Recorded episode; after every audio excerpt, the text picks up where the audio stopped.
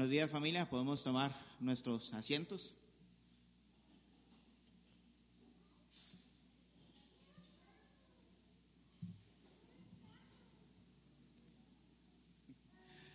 Queremos darle la bienvenida a los que nos visitan por, por primera vez. No les vamos a pedir que se pongan de pie o levanten su mano o digan su nombre, algo por el estilo. Gracias por, por visitarnos, por acompañarnos y pues esperamos que puedan eh, disfrutar con nosotros. Eh, probablemente les van a entregar una tarjeta de contacto. Em, ahí sí la pueden llenar y entregarla después del, de la ofrenda. Sería estupendo, sería genial.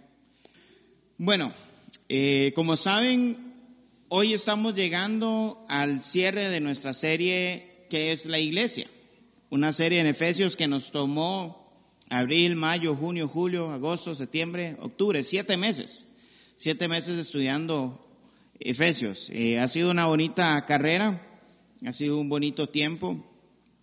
Creo que todos hemos tenido diferentes desafíos alrededor de las, de las prédicas. Eh, y para el día de hoy no, no vamos a orar por la iglesia perseguida, ni vamos a orar solo por peticiones en general, sino que aprovechando el hecho de que estamos cerrando la serie, quiero invitar a los que ya han estado en algunas, eh, en algunas prédicas, bueno, quiero invitarlos en general a que puedan formar grupos de tres para orar eh, y que su petición de oración sea aquello en lo que le ha desafiado la serie de prédicas que hemos tenido. Si usted nos visita, no se preocupe, puede presentarnos una petición por la cual quiere que estemos eh, orando. Eh, y si usted ya ha estado bastante tiempo acá con nosotros, pues alguna cosa que le ha desafiado el libro de Efesios. Que oremos por alguna cosa que le ha desafiado el libro de Efesios. Así que los invito a que puedan hacer grupitos de tres eh, y vamos a tener unos, unos tres minutitos para poder tener este tiempo de, de oración. Así que en grupitos de tres, oremos. Si usted es nuevo por alguna petición, si usted ya tiene tiempo de estar acá en la iglesia, pues específicamente por alguna manera en la que la carta de los Efesios le ha desafiado. Amado Dios y Padre Celestial, gracias porque tú nos has hecho tu iglesia. Gracias porque tú has formado y formas a Cristo en nuestros corazones. Y, gracias por este tiempo, estos siete meses en los que como iglesia hemos estado estudiando eh, la carta a los Efesios. Eh, te rogamos que, que no sea solo un estudio intelectual, que no se quede como un repaso de lo que dice esta carta, sino que realmente transforme nuestras vidas a manera individual, nuestra relación como comunidad, Señor, y finalmente nuestra relación como iglesia, Padre. Y que a través de lo que hemos aprendido en estos siete meses podamos traer la luz de tu evangelio a zona 12, Señor. También te ruego por las peticiones que están en nuestros corazones, que tú las conoces, que tú, eh, como dice Efesios, tú respondes y das muchísimo más abundantemente de lo que nosotros anhelamos o pensamos, Señor. Que tú respondas esas peticiones conforme a tu voluntad y que nos sorprendas de las maneras en las que tú nos santificas eh, en medio de las pruebas, en medio de las dificultades, a través de tu Espíritu Santo y de tu palabra. En el nombre de Jesús oramos. Amén y amén. Si no terminaron de orar, les invito a que puedan estar orando entre semana por, por sus hermanos y este, poder tomarse un cafecito juntos. Vale la pena siempre y poder hablar de eso, ¿no? Como les decía, estamos en el cierre de nuestra serie ¿Qué es la iglesia? Eh, y el día de hoy, eh, quien va a estar predicando, quien va a tener el reto de, cerrar la, serie va a ser Nilton. Entonces la pena Nilton que pueda pasar de una vez ahí al, frente. Eh, para los que no lo conocen, Nilton vino eh, ya hace dos años eh, para capacitarse en Iglesia Reforma como misionero, específicamente en la plantación de iglesias.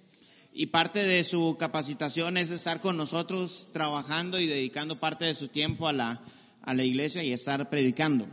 Así que el día de hoy Nilton va a estar predicando este, ser, esta, cierre perdón, de la de la serie en Efesios capítulo 6, versículos del 18 al 24. Así que les voy a invitar a que puedan buscar en sus Biblias Efesios capítulo 6, versículos del 18 al 24. Vamos a leerlos juntos y vamos a orar para que el Señor sea dirigiendo a Nilton en, en la prédica apenas tenga el capítulo, Efesios 6, del 18 al 24, le voy a invitar a que se pueda poner en pie y que juntos eh, podamos leer la palabra.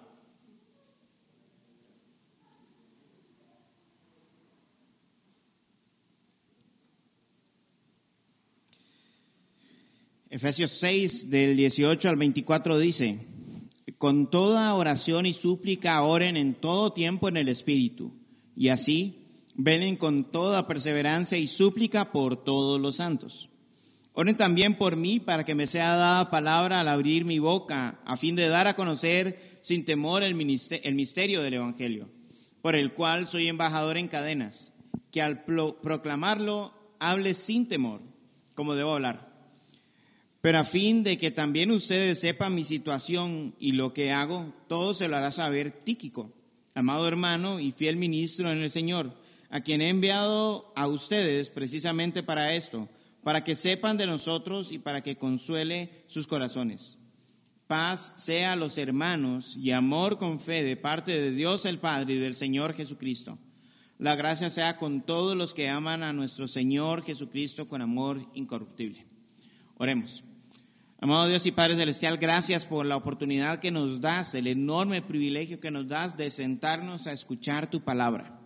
Eh, esto es algo que, mucha gente anhelaría tener eh, y que no tiene.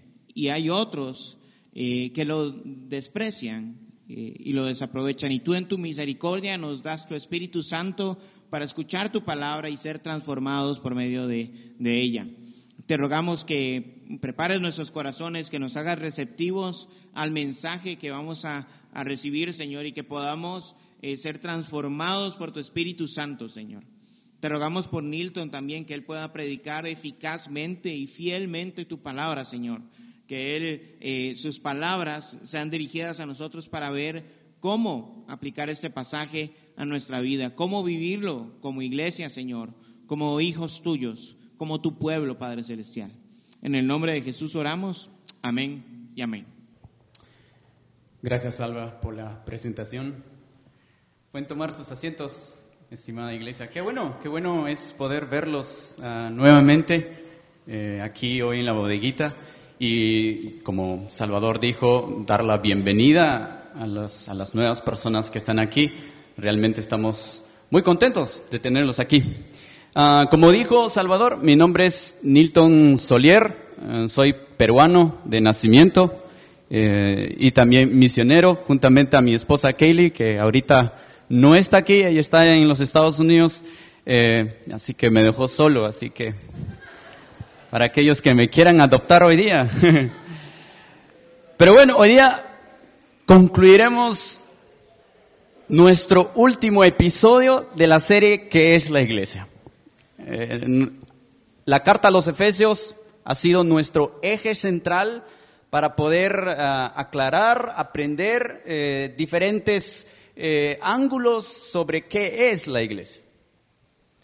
Pero antes de empezar nuestro sermón, podemos iniciar con una pregunta muy interesante. Eh, y es de esta manera. ¿Cuál sería la diferencia entre un radio transceptor portátil y un intercomunicador doméstico? Las palabras complicadas, ¿verdad? Pero suena algo para comunicarse, ¿verdad? Y, sí, déjame decirle que básicamente el radio transceptor portátil fue el primer walkie-talkie que durante la Segunda Guerra Mundial el soldado tenía que llevar cargado esa radio para poder comunicarse con su base. Así que era muy útil, muy útil. Pero en cambio un intercomunicador doméstico pues era básicamente el teléfono de la casa, como su nombre dice. Ahora vamos a tratar de conectar esto. Muchas veces nuestras oraciones son como darle uso a un teléfono de casa. Es útil cuando es conveniente o solamente hablamos sin ninguna urgencia. Esto es interesante. En cambio, nuestras oraciones deberían ser como este radiotransceptor portátil, porque su uso es netamente para la guerra y la comunicación es sumamente vital, es sumamente necesario, es sumamente crucial. Y también pues los soldados dependen de esta radio para poder comunicarse con su alto mando. Ahora bien, em, vamos a recordar un poquito. Las últimas dos semanas de prédica estuvimos hablando sobre la lucha espiritual. Y somos conscientes de que existe esta lucha espiritual entre el reino de la luz y el reino de las tinieblas, donde los cristianos son parte de esta lucha y, preste atención aquí, parpadear no vale. Más bien debemos estar preparados en cada momento, vestidos con cada pieza de la armadura de Dios. Ahora, la armadura de Dios que vimos la semana pasada es sumamente importante, excelente, porque nos permite luchar eh, nosotros, a nosotros como iglesia juntos contra el enemigo, pero también tenemos otro recurso para poder, para poder pelear, y es con la oración. La oración no, no es otra pieza. No, no, no. No es otra pieza de la armadura, sino es un medio del cual podemos estar en contacto directo con nuestro alto mando, en este caso nuestro Padre. Y ojo, uno no es más importante que la otra. Pero luchar solo con la armadura, sin la oración, es una guerra perdida. Así es de necesario la oración. Así que hoy aprenderemos básicamente la iglesia ora o la iglesia que ora está luchando correctamente. Y, para poner en contexto, obviamente este sermón se va a desarrollar en el contexto donde estamos en una lucha espiritual que tiene la iglesia, como ya notó en la introducción. En ese sentido, hoy nos concentraremos en el capítulo 6 de la carta a los Efesios, en los versículos 18 al 24, donde el pasaje se va a dividir en dos partes. El primero será desde el verso 18 al verso 20, donde nos hablará sobre nuestro deber de orar como iglesia. Y el segundo, del verso 21 al verso 24, donde nos hablará cómo luce nuestra oración como iglesia. Así que son dos puntos súper fácil, no hay nada de complicación y pues veamos el primero. Y permíteme citar nuevamente los versículos eh, del 18 al 20. Con toda oración y súplica, oren en todo tiempo en el Espíritu. Y así velen con toda perseverancia y súplica por todos los santos. Oren también por mí para que me sea dada palabra al abrir mi boca, a fin de dar a conocer sin temor el misterio del Evangelio por el cual soy embajador en cadenas. Que al proclamarlo hable sin temor como debo hablar. Pregunta, ¿por qué la iglesia debe orar? ¿Por qué la iglesia debe orar? Debe orar? Una respuesta muy sencillísima es porque el demonio odia la oración. Así de simple. Odia la oración. Porque él sabe muy bien que cuando la iglesia ora, busca qué? Dependencia de Dios.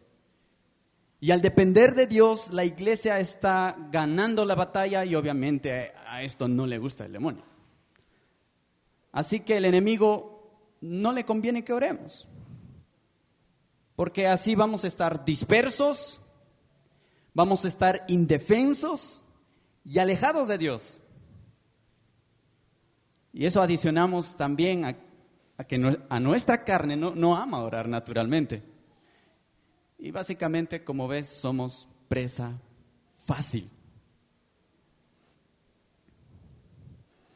Y como estamos en una guerra espiritual, en donde el enemigo todavía está activo, aún en medio de su derrota definitiva, sigue ejerciendo su poder tanto en nuestra vida como en la misión de Dios. Así que no orar significa no luchar. Esto es serio, iglesia. Es por eso que nuestro deber es orar como iglesia. pelear contra el enemigo en la llanura del Espíritu Santo y no por nuestras propias fuerzas. Note que en el versículo 18 Pablo inicia con estas palabras, con toda oración y súplica. Y palabras después dice, con toda perseverancia y súplica, nuevamente. Iglesia, ambas ideas nos dan a conocer que hay una urgencia, hay una necesidad de orar en todo momento. Y lo vamos a decir no, cada momento. Orar constantemente es necesario, urgente y vital. Porque estamos atravesando una lucha espiritual constante. Así que orar no es una opción para el cristiano, sino que es algo que debemos practicar constantemente. Pero es aquí donde nos damos cuenta que nosotros los cristianos con frecuencia menos hacemos. Es decir, carecemos de oración. No es nada personal, no me refiero a la iglesia eh, de, la bodeguita, estoy hablando de la iglesia en general, de, la iglesia global. Pero no es que carecemos de algo que sea opcional, sino que carecemos de algo que es sumamente vital para la vida cristiana y en la vida cristiana. Así que nos vamos a preguntar nuevamente, ¿por qué será que la iglesia no ora? ¿Por qué será que la iglesia no ora? ¿Será que la iglesia no ora porque no tiene conocimiento que hay una lucha espiritual? Los últimos dos domingos pasados vimos que la iglesia está en constante lucha espiritual y, si deseas saberlo más, puedes escucharlo en nuestra plataforma de Spotify o Spotify de Iglesia al Redil. ¿O será que la iglesia no ora porque piensa que no es necesario depender de Dios?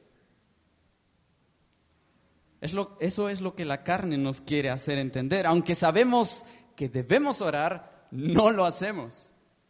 Y si pensamos en estas preguntas, nos daremos cuenta de la realidad del cristiano con respecto a la oración. Queremos orar, pero no queremos. ¿Y eso qué significa?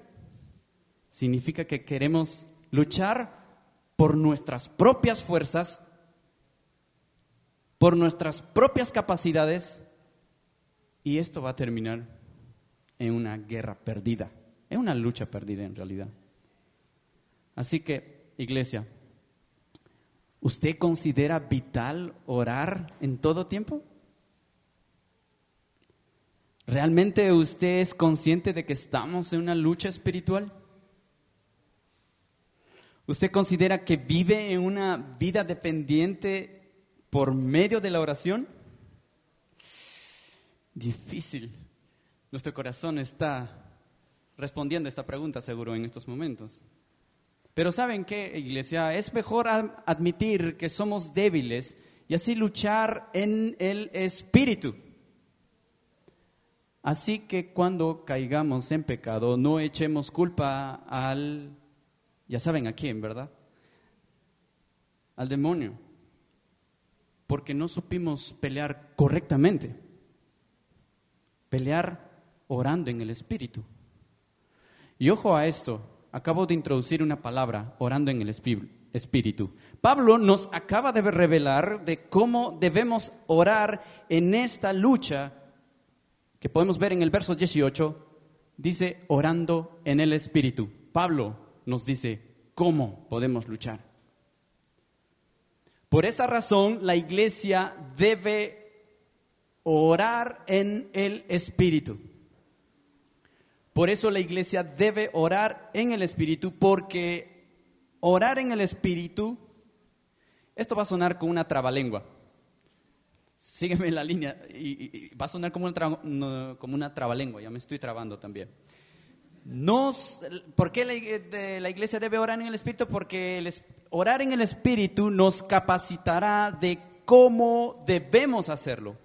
Hay las veces que no sabemos cómo orar, pero podemos orar en el Espíritu para poder orar y ser fortalecidos en ella. En otras palabras, orar para saber orar.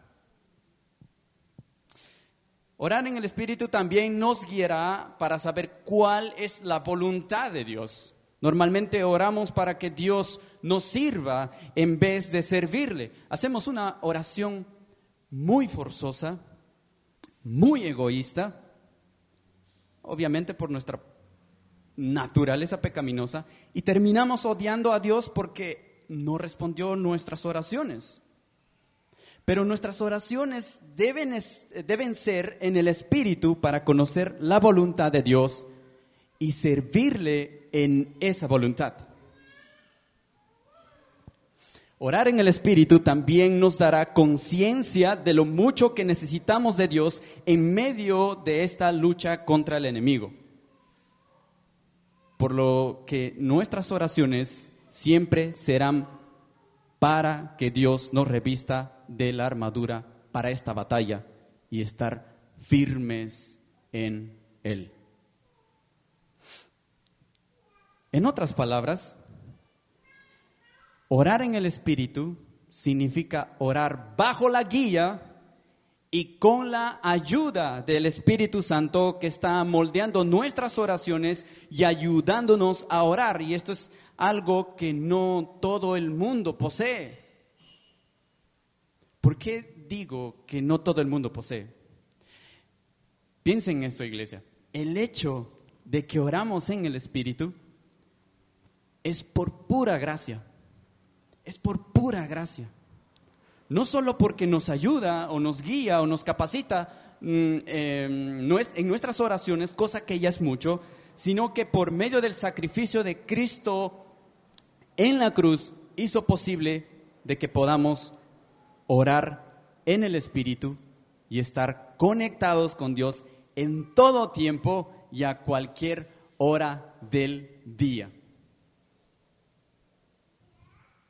Esto es un privilegio que no todo el mundo tiene, pero los hijos de Dios sí lo tienen. ¿Por qué no lo aprovechamos? ¿Por qué no lo aprovechamos teniendo esta, este regalo precioso de la oración? Está ahí. Veamos Romanos capítulo 8 del versículo 26 al versículo 27. Puede ser guiado también en la pantalla, eh, está proyectado. Versículo 26, de la misma manera también el Espíritu nos ayuda en nuestra debilidad. No sabemos orar como debiéramos pero el Espíritu mismo intercede por nosotros con gemidos indecibles. Y aquel que escudriña los corazones sabe cuál es el sentir del Espíritu, porque Él intercede por los santos conforme a la voluntad de Dios. Luchemos contra el enemigo, orando en el Espíritu y en todo tiempo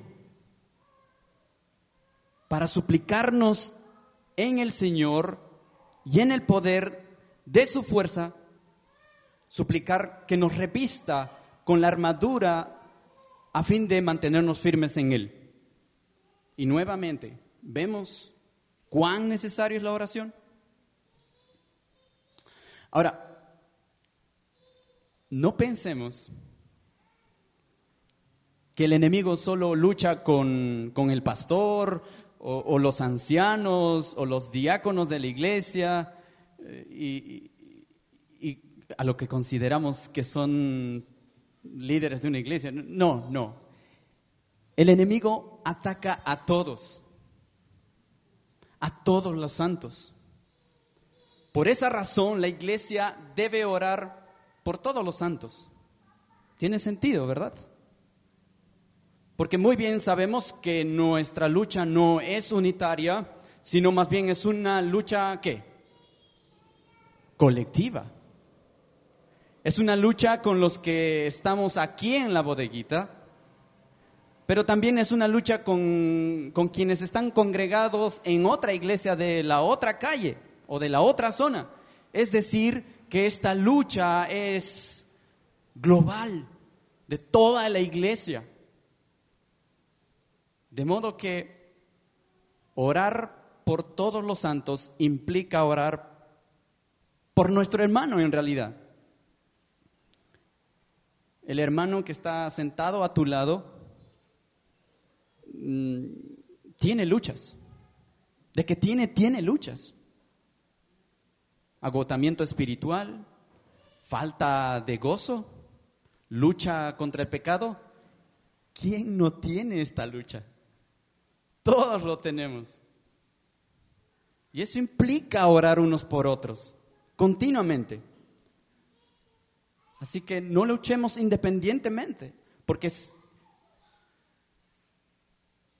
orar juntos implica luchar juntos.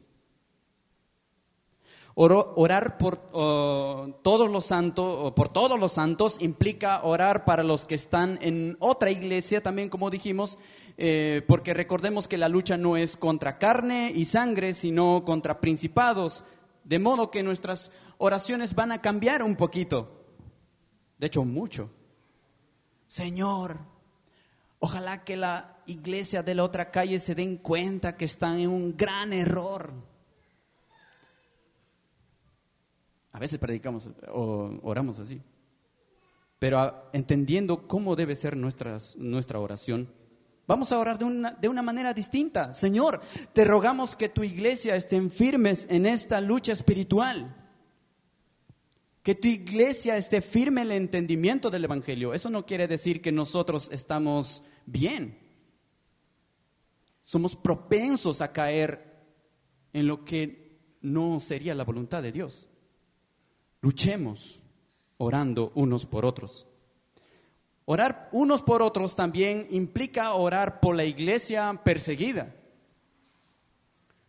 No estamos ajenos con ellos en esta batalla, donde la iglesia que está llevando el evangelio del reino a nivel mundial está siendo atacada, está siendo perseguida. Por eso debemos unirnos en oración para que la iglesia perseguida esté siendo apoyado por medio de nuestras oraciones para el avance del reino de Dios en todo el mundo. Veamos el pedido en el verso 9, sigue el verso 19, perdón, veamos lo que dice, veamos el pedido de oración que tiene Pablo. Es una oración mm, que sale de, de su necesidad. Veamos el verso 19 al 20. Oren también por mí, para que me sea dada la palabra, o me sea dada palabra al abrir mi boca, a fin de dar a conocer sin temor el misterio del Evangelio por el cual soy embajador en cadenas, que al proclamarlo hable sin temor como debo hablar. Aquí podemos ver a Pablo que pide oración a la iglesia. Es sorprendente que Pablo pide a la iglesia. Pablo es un gran líder que está bien comprometido con su ministerio y con su relación con Cristo. Fácilmente él podría pedir su apoyo para sí mismo, no, pero en cambio él pide ayuda a toda la iglesia para que oren por él. Esto confirma que orar unos por otros es obviamente necesario porque nuestra lucha eh, es, es, útil, vital, pero también en común, colectivamente, unos con otros. Así que iglesia, no luchen solos, no luchen solos. Después podemos ver aquí a Pablo no pedir oración para que sea liberado. Fácilmente hubiera sido eso. O para que sus cadenas sean menos apretadas y dolorosas, no pide por dinero. Él pedía valor en la verdadera lucha espiritual y valor para que el Evangelio continúe siendo proclamado. Dos flancos que estamos bajo ataque. Así que, iglesia, si tienes dificultad de explicar con valor el Evangelio, ora. Si tienes pereza de compartir el Evangelio, ora y pide oración también. Si tus acciones no predican, perdón, ora, pide oración. Pablo era conscientemente que necesitaba oración para depender de, Dios, tanto al proclamar el Evangelio y sus tentaciones, porque fácilmente Pablo hubiera renunciado a su misión y no sufrir con ella. Oremos. Ora y oremos. Y así llegamos al segundo punto, eh, donde veremos cómo luce nuestra oración como iglesia. Así que permítame leer nuevamente los versículos del 21 al 24. Versículo 21, pero a fin de que también ustedes sepan mi situación y lo que hago, todo se lo hará saber Tíquico, amado hermano y fiel ministro en el Señor, a quien he enviado a ustedes precisamente para esto, para que sepan de nosotros y para que consuele sus corazones. Paz sea a los hermanos y con y amor con fe de parte de nuestro Dios el Padre y del Señor Jesucristo. La gracia sea con todos los que aman a nuestro Señor Jesucristo con amor incorruptible. Al iniciar el versículo 21, de hecho lo leí todo a propósito porque está cambiando la idea totalmente, está, está, está a punto de culminar su carta, así que la idea y la dirección del mensaje cambia, porque se va a despedir, son sus saludos finales. Hagamos un paréntesis aquí. Horas antes de salir de, de casa, eh, de mi país natal, Perú, con destino a la ciudad de Guatemala, mi madre tenía y tiene eh, una manera de despedirse al estilo las cartas de Pablo. Empieza con sus recomendaciones, con sus exhortaciones y consejos. Nilton, por favor, cuida, ama y respeta mucho a Kaylee, mm, mi esposa. Por favor, no te olvides de llevar tu pan chaplita, es un tipo de, plan, de pan peruano. Es tan necesario como la tortilla de aquí. Eh, y así, consejos tras consejos, recomendaciones tras recomendaciones, eh, el cual aprecio mucho. Pero es básicamente así como Pablo daba sus indicaciones en gran parte de sus cartas a la iglesia de Éfeso. Esas indicaciones son justamente lo que hemos estado abarcando a lo largo de nuestros sermones durante siete meses, siete meses, hasta que termina hoy. ¿Y cómo termina su indicación? Terminen con oren. Y regresando a lo de mi madre, ya cuando era hora de, de despedirse o de despedirme, mi madre decía, cuídense mucho, los estaré avisando cuando eh, les estaré avisando cómo estamos. Reciban mi bendición, mi hijito. Bueno, allá no dicen mi hijito, ese es mexicano, ¿verdad? Allá dicen mi hijo. no, no es nada personal. Este. y, Pablo también hacía eso en su carta y podemos ver ahora en el verso 21 que cambia eh, de dar indicaciones a despedirse estaré enviando un mensaje por medio de Tíquico para que sepan cómo estamos y reciban ánimos.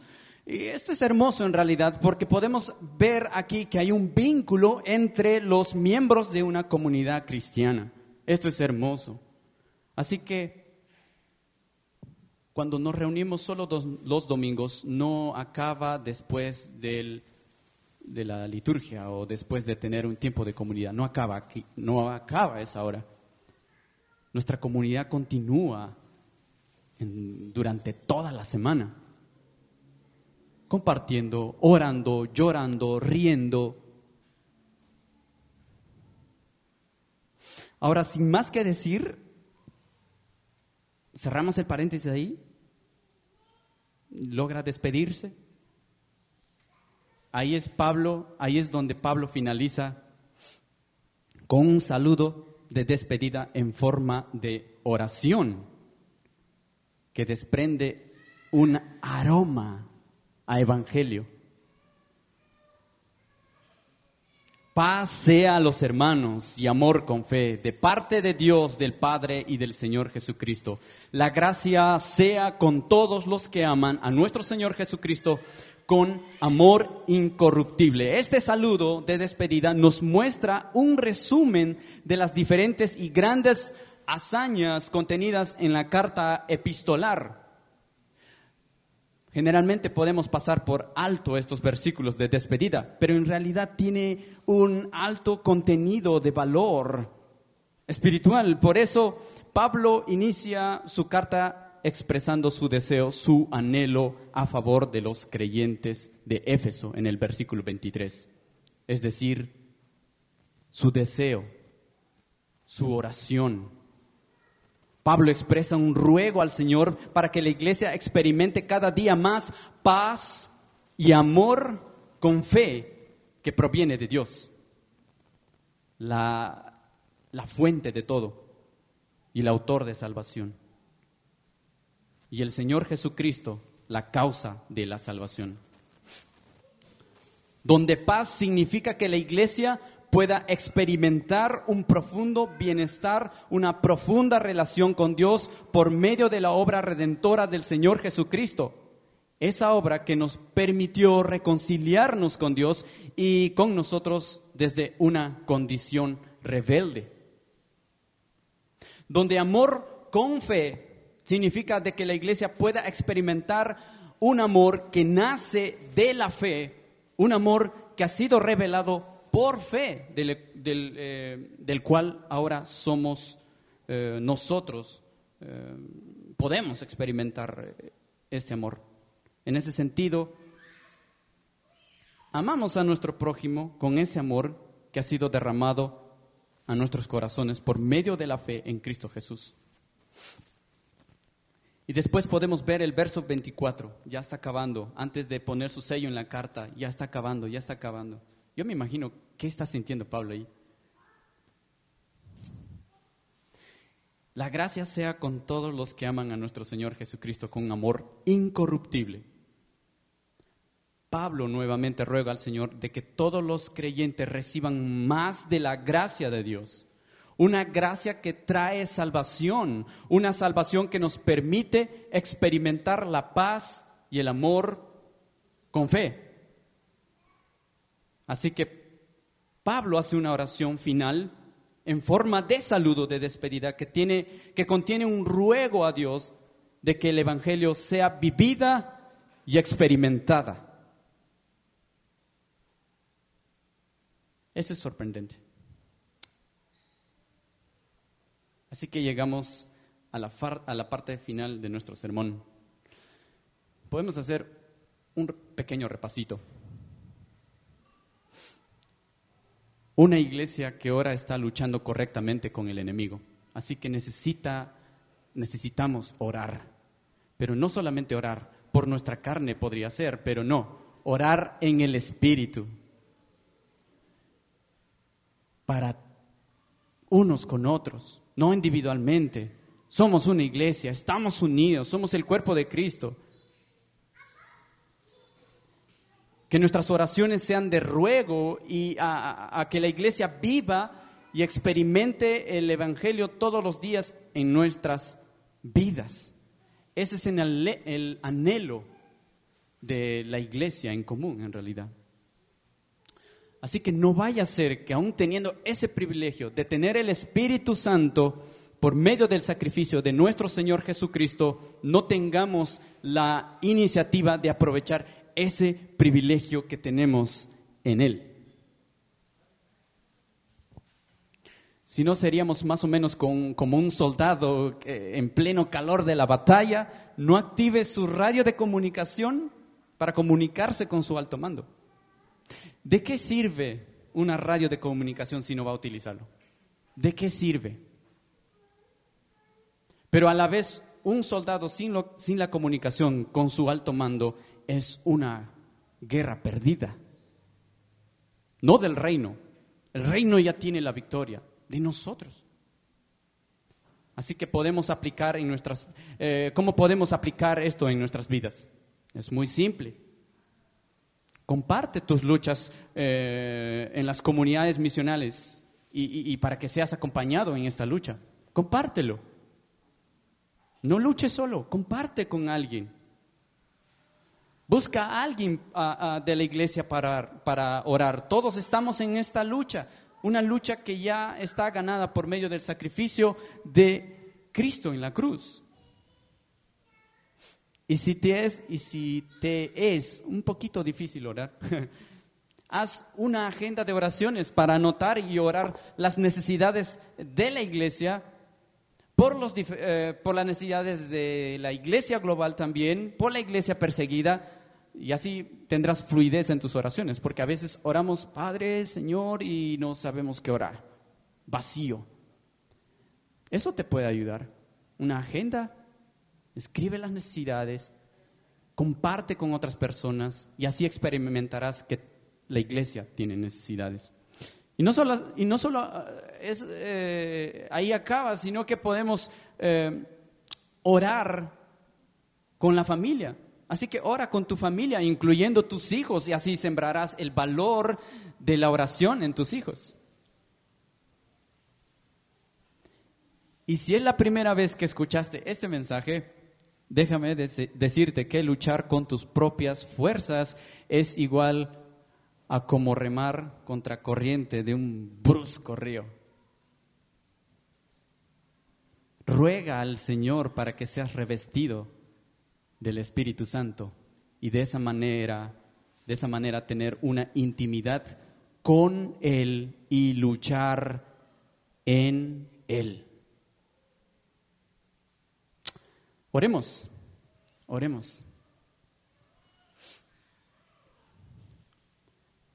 Padre nuestro que estás en los cielos,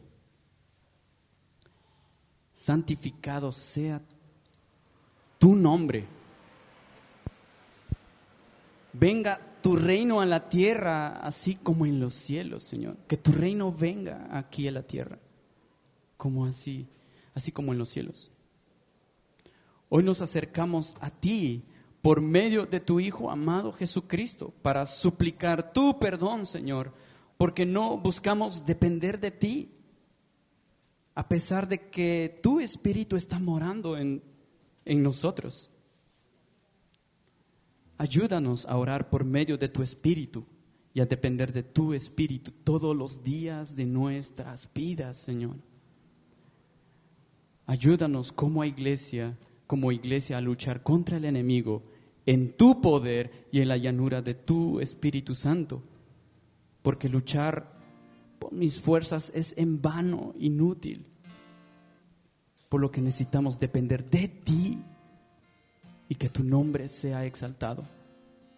Te lo rogamos en el nombre de tu Hijo amado Jesús. Amén. Amén.